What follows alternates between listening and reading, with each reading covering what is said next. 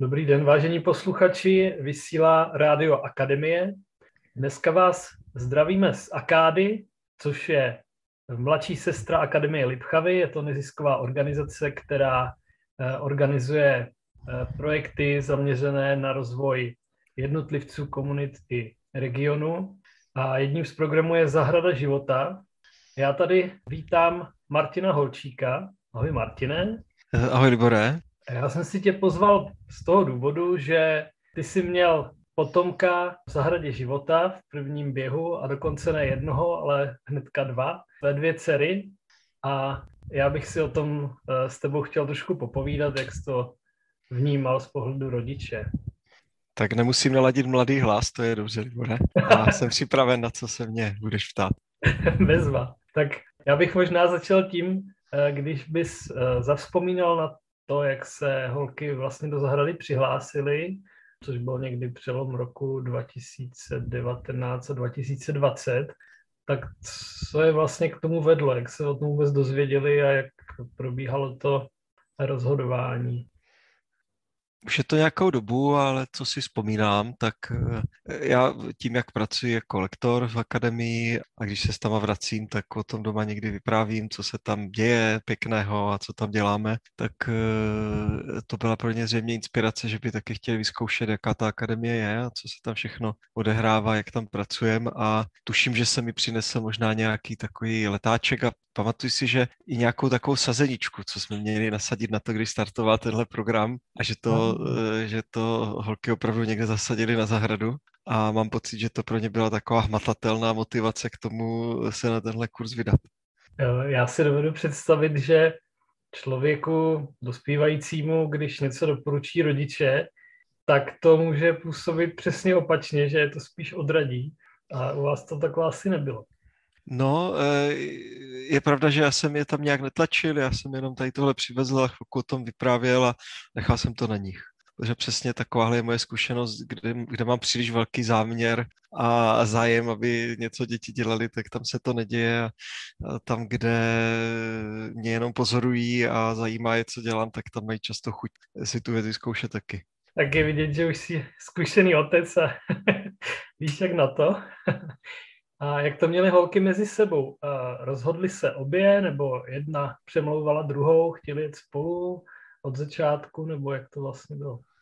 Tohle už si přesně nespomenu, ale eh, je to tak, že ta eh, starší eh, je teďka na vysoké druhým rokem, tak ta celkem do takovýma dobrodružstvíma chodí a ta mladší má chuť vyzkoušet to, co se hrá, takže možná, že tam ani nebylo velké přemlouvání a zároveň se o tom spolu radí a baví se hodně otevřeně, takže přesně ten proces neznám, ale tuším, že to bylo nějak takhle.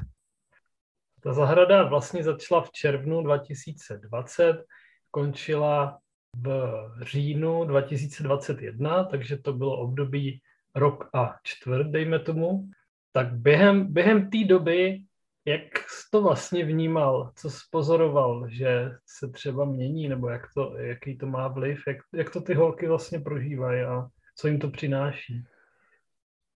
Je fakt, že jsem to jako rodič eh, sledoval takhle jako z dálky a spíš pozoroval jenom jsem vnímal, že se třeba objevilo takové to, hele, tati, mám teď triádu, já fakt nemůžu, musím teďka se tady spojit s někým a pracovat si. Jako taková jedna drobná, nebo když jsem pro děti přijel na nádraží, tak uh, bylo takové rychlé vyprávění, co zažili překotné z, těch zážitků uh, v pár minutách, ale nějak jako systematicky jsem nesledoval, co přesně zažívají a prožívají, jenom jsem to tak jako poslouchal uh, v nějakých střípcích a drobnostech. A co jsem určitě viděl, tak eh, do toho byly holky hodně zapálené. Poprvé to bylo něco hodně nového a postupně tam byl takový zápal a zájem, což já poznám na tom, že jak oni mají eh, tuny různých aktivit, tak eh, některé stihnou, jiné nestihnou a tady tohle oni vždycky dokázali stihnout, vždycky si to dokázali zařídit. Někde kolo mě přeje od někud z jiné akce, tak, aby, aby tam byli, takže to jsem vnímal, že je pro ně hodně, hodně důležité a když se tak podívám na to, jak nám to fungovalo doma, hlavně asi u té mladší, tam eh, bylo ně, něco jako takové dospívání, jsem tam vnímal. Nějaký posun eh, v postojích, eh, v chování, v tom, jak reaguje na různé situace a věci. A ono se to docela ti trefilo i do té doby covidové, kde to pro ty děcka nebylo úplně jednoduché, že měli třeba ty různé nové zážitky a, a nové nebezpečí a jak se, s ním, jak se s ním poradit a mám pocit, že to bylo pro ně i, že byla nějaká komunita, ve které oni si mohli tady o tomhle vyprávět a o jiných věcech, co zažívají a že to na nich bylo vidět, že byli takové klidnější a usazenější. Když mluvíš o těch těžkostech, tak mě napadá, co si myslíš, že, eh, že ti dospívající nebo ty, ty lidi tady v tom věku, co myslíš, že nejvíc potřebují eh, z hlediska nějaké podpory? Já jsem se na meditacích potkal s hodně lidma, kteří si řešili věci, které e, zažívali někdy třeba v tomhle období nebo i dřív v dětství.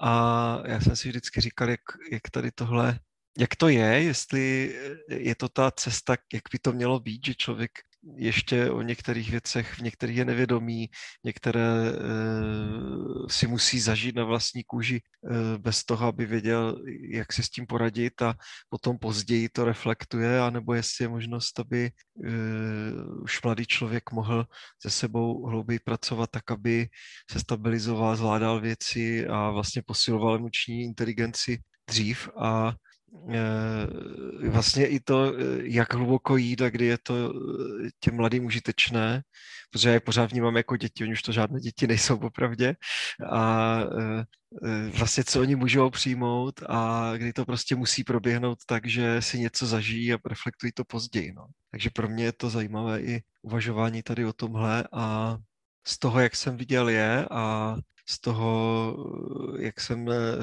sbíral ty střípky, tak mně přišlo, že té zahradě života je to trefeno tak akorát, že se tam jde do, docela do hloubky, ale že je to pro ně bezpečné.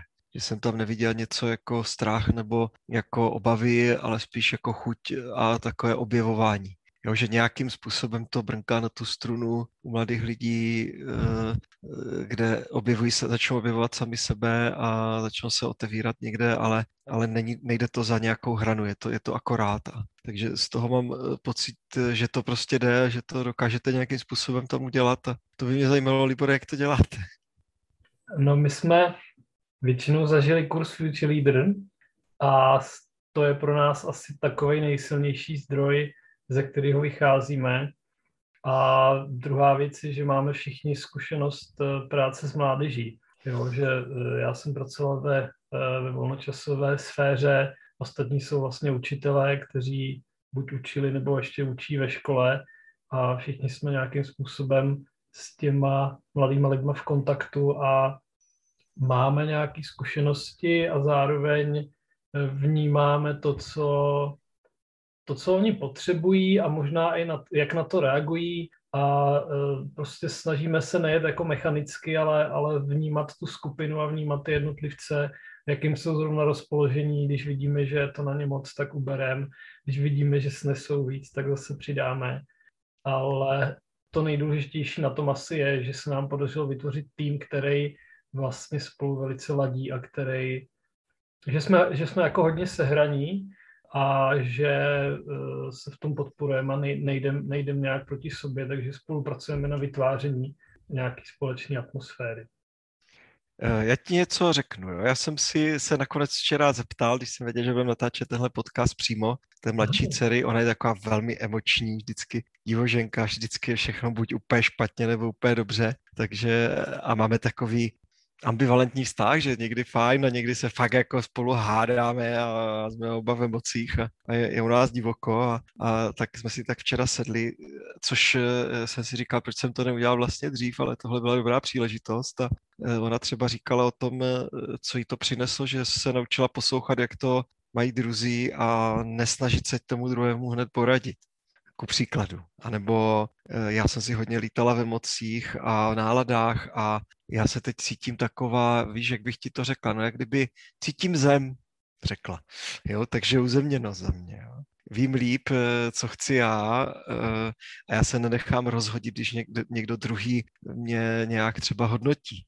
Jo, takže je tam takové sebepřijetí a stabilita. Jo. No a pak bylo téma těch sporů, které spolu máme a ona mluvila o tom, eh, že eh, se dokázala na to podívat mýma očima, vnímat to z mého pohledu, jo. takže to mě docela, ti řeknu, spadla brada, protože, protože opravdu tohle jsem vnímal, že je to nějak jinak za mě takový mechanismus, že, že vždycky já jsem mi nějakou drobností nechtě rozhodil, ona se dala do boje a já jsem v tom pokračoval. Prostě měli jsme tohle najeté a, a, a takže jsme se oba na tom podíleli, co jsme si vyráběli. A teď jsem slyšel tady tohle a vlastně jsem si uvědomil, jak to v posledních měsících je jinak. A ještě dokonce říkala, že opravdu se víc učí vlastně věci o sobě, a e, umí si to pojmenovat. Jo? Ne, si hledá ten moční jazyk. A takové to ty, jo, tak když nám přijeli poprvé, no tak jako mluvit o sobě a být otevřený v takovéhle skupině, tak to bylo jako hrozně nové. A když jsme tam byli naposled, tak to bylo tak přirozené tohle dělat. Takže říkám ti to proto, že eh, mě to až překvapilo, když jsem to měl z těch střípků, tak eh, a překvapilo mě to ve dvou věcech, jako v tom obsahu a v tom, jak to dokázala říct a formulovat. Že to říkala právě tímhle jazykem a, a těma to větama. Takže eh, já mám od včerejška eh, i, i takový eh, důkazoučeník, byste řekli vy, co se objevujete ve volnočasové aktivitách a škole v takové velice jemné oblasti emoční inteligence a nějakého vývoje. A opravdu je to o tom, že to je nějaká cesta v dospívání a mně se na ní líbí, že je taková velmi jemná. Wow, tak děkuju teda za docela velký pohled pod pokličku nebo do, do zákulisí. Uvidíme, co na to řekne dcera, až si to poslechne. Máme její svolení, takže je to v pohodě. No, tak to je, to je krásný.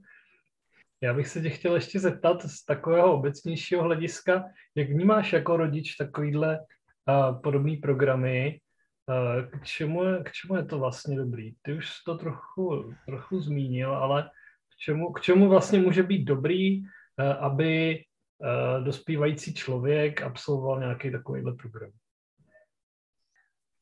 Eh, no já možná začnu ještě z jiné strany, že je tam pro mě důležité mít důvěru v ty lidi, co ten program dělají, protože oni zároveň mají velkou moc něco otevírat a ovlivňovat a že to musí být opravdu profíci, kteří ví, co dělají. Že takových různých asi divokých možností, jak něco ze sebou zkoušet, je, je spousta. A ne vždycky si myslím, že to je ku prospěchu. Je to opravdu o tom, aby to bylo hodně bezpečné a tomhle bezpečí, aby se dokázalo jít do hloubky. A spousta takových věcí, co kolem mě lítá tady, tak eh, buď eh, mně nepřijdou, že jsou eh, bezpečné, a nebo nejdou do té hloubky, anebo se to skombinuje v tom opačném nešťastném módu.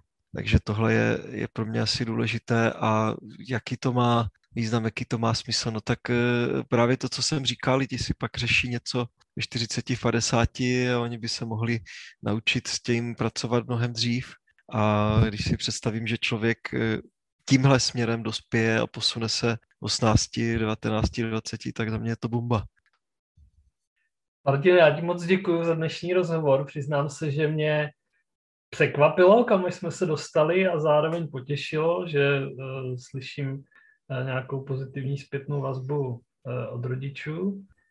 Loučím se s tebou a přeju našim posluchačům pěkný den a Zdravím z Akády. Mějte se pěkně, nashledanou. Naslyšenou.